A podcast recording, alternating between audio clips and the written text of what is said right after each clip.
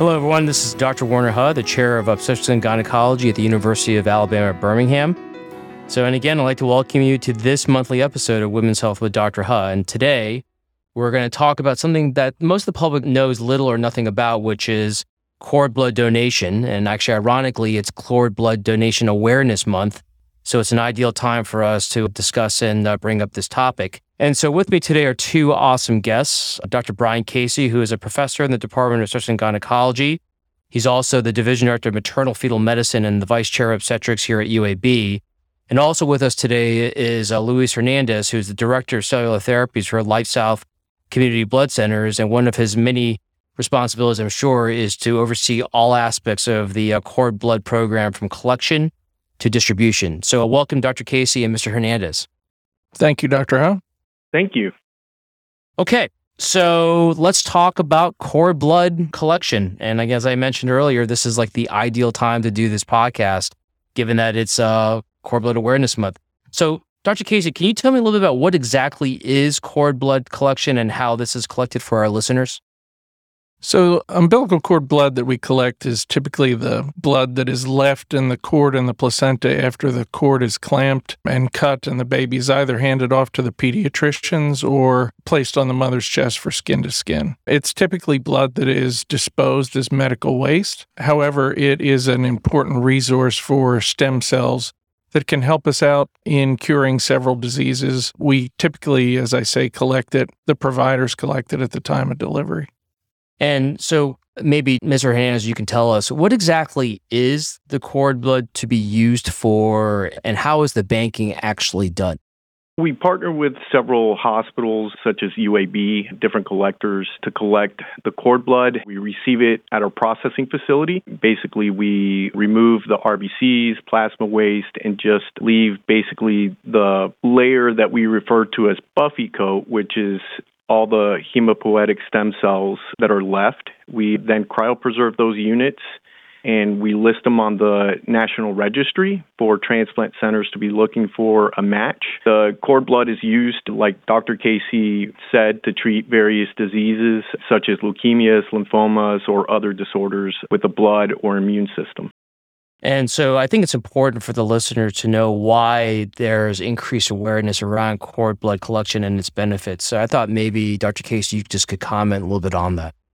Yeah, thanks, Dr. Cord blood collection is a relatively young science. We've only been doing it for the last 40 years or so. And it's important that we understand that it is a resource, the stem cells that you can get from cord blood are a resource that can be used to help individuals not necessarily related to the mom or the baby after banking.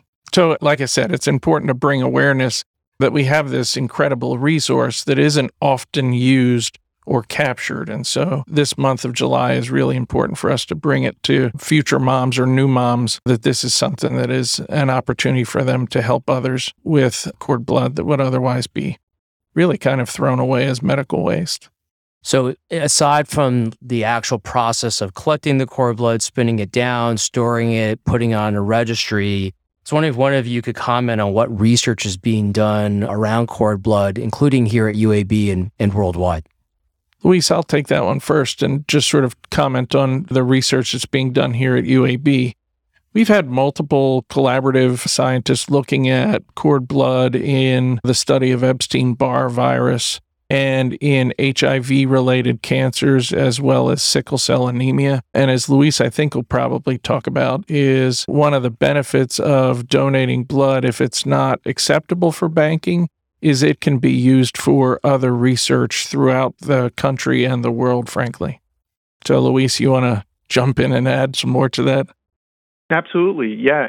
We've provided units for research. One of the most recent clinical trials that we participated in was called the CoBIS trial, which was seeing how cord blood could be used to treat patients with strokes.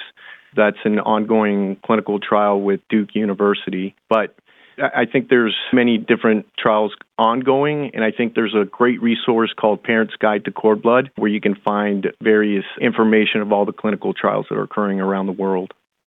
And my understanding is that UAB and LifeSouth have essentially created a partnership in terms of promoting and advocating cord blood collection. And I was just curious if one of you can comment on how exactly are you promoting collection? How are you making this aware to patients and their partners and, you know, educating just the general obstetrical community about this? I can't say enough good things about Life South. Life South came to us a little bit over a year ago and wanted to engage UAB in perhaps offering cord blood donation to our patients delivering here at UAB. And after some negotiations of how we were going to do that, starting in February, we've been offering to all of our patients the opportunity to donate cord blood through Life South for banking and if they elect to do so for research. And here at UAB, it has been an enormously collaborative experience between our nurses on the front line who are approaching patients when they come into labor and delivery for delivery, our nurses and providers out in the outlying clinics when they interact with patients, providing them with information about the possibility of blood banking, and the research staff here at UAB also helping us coordinate the collection of the blood and the processing of the blood and preparing it to send off to Life South. So it has been a really gratifying experience from my perspective to see the great collaborative effort between the folks here at UAB and Life South. Mr. Hernandez, I don't know if you have any thoughts on your perspective on your side of the relationship.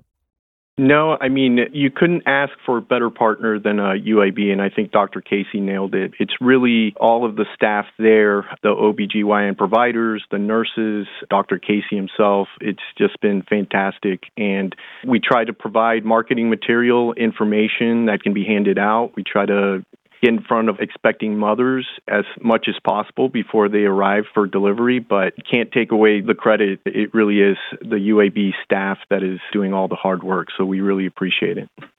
That's awesome. So I have an additional question for the two of you. So I haven't practiced obstetrics in, in about 25 years, but when I was a resident many years ago, I remember collecting cord blood for patients and couples and they paid a fee to store their cord blood to have it banked.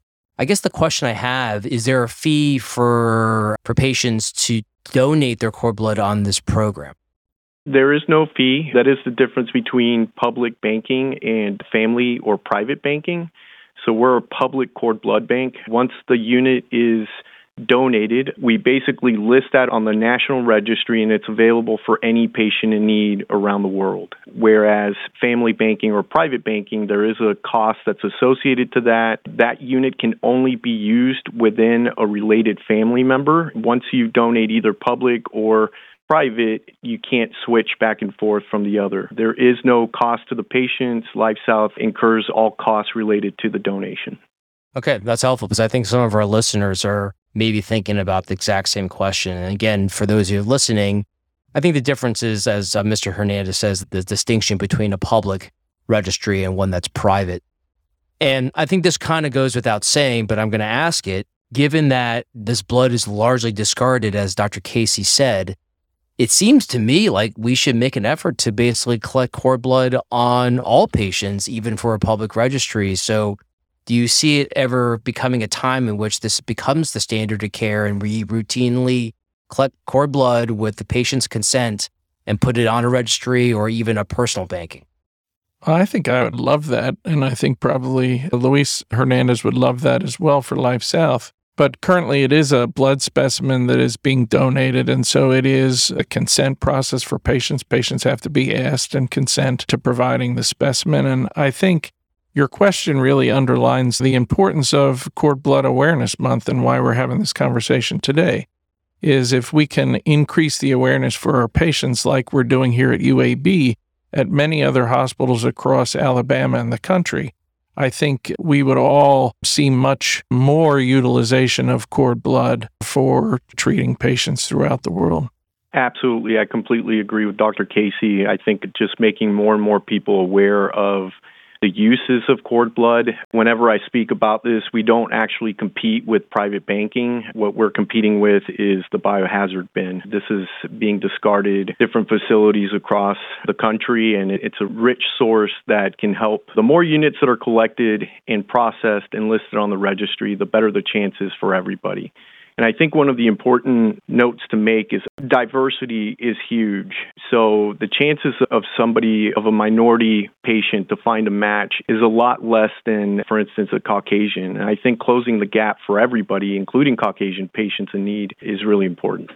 No, I appreciate both your comments. And that's, again, for our listeners, I think this is a major takeaway point. And, you know, I just think that this is a way to give back to the community. And, and I think that it's something that probably is under recognized. And I think with the work that both Mr. Hernandez as well as Dr. Casey are doing is huge. And I think so, so for some of our pregnant listeners or soon to be pregnant listeners, I would just hope that this is something that you all will strongly consider. I think it's a huge public service to the community. So anyway, um, again, as always, I learned a tremendous amount doing these podcasts, and this one is really no exception. And I personally want to thank Dr. Casey and Mr. Nance for updating on cord blood collection and the importance of this at UAB and beyond, and to make our listeners aware of the unique relationship that we have with Life South. And again, as always, please rate this podcast and uh, we welcome any comments, particularly on topics that you're interested in listening about. And for more services about this cord blood program with Life South or any of our obstetrical services and expertise and all clinical services that UAB provides, please check out uabmedicine.org. And until next time, I hope you all have a great day. Please be safe, take care, and peace out. Bye bye.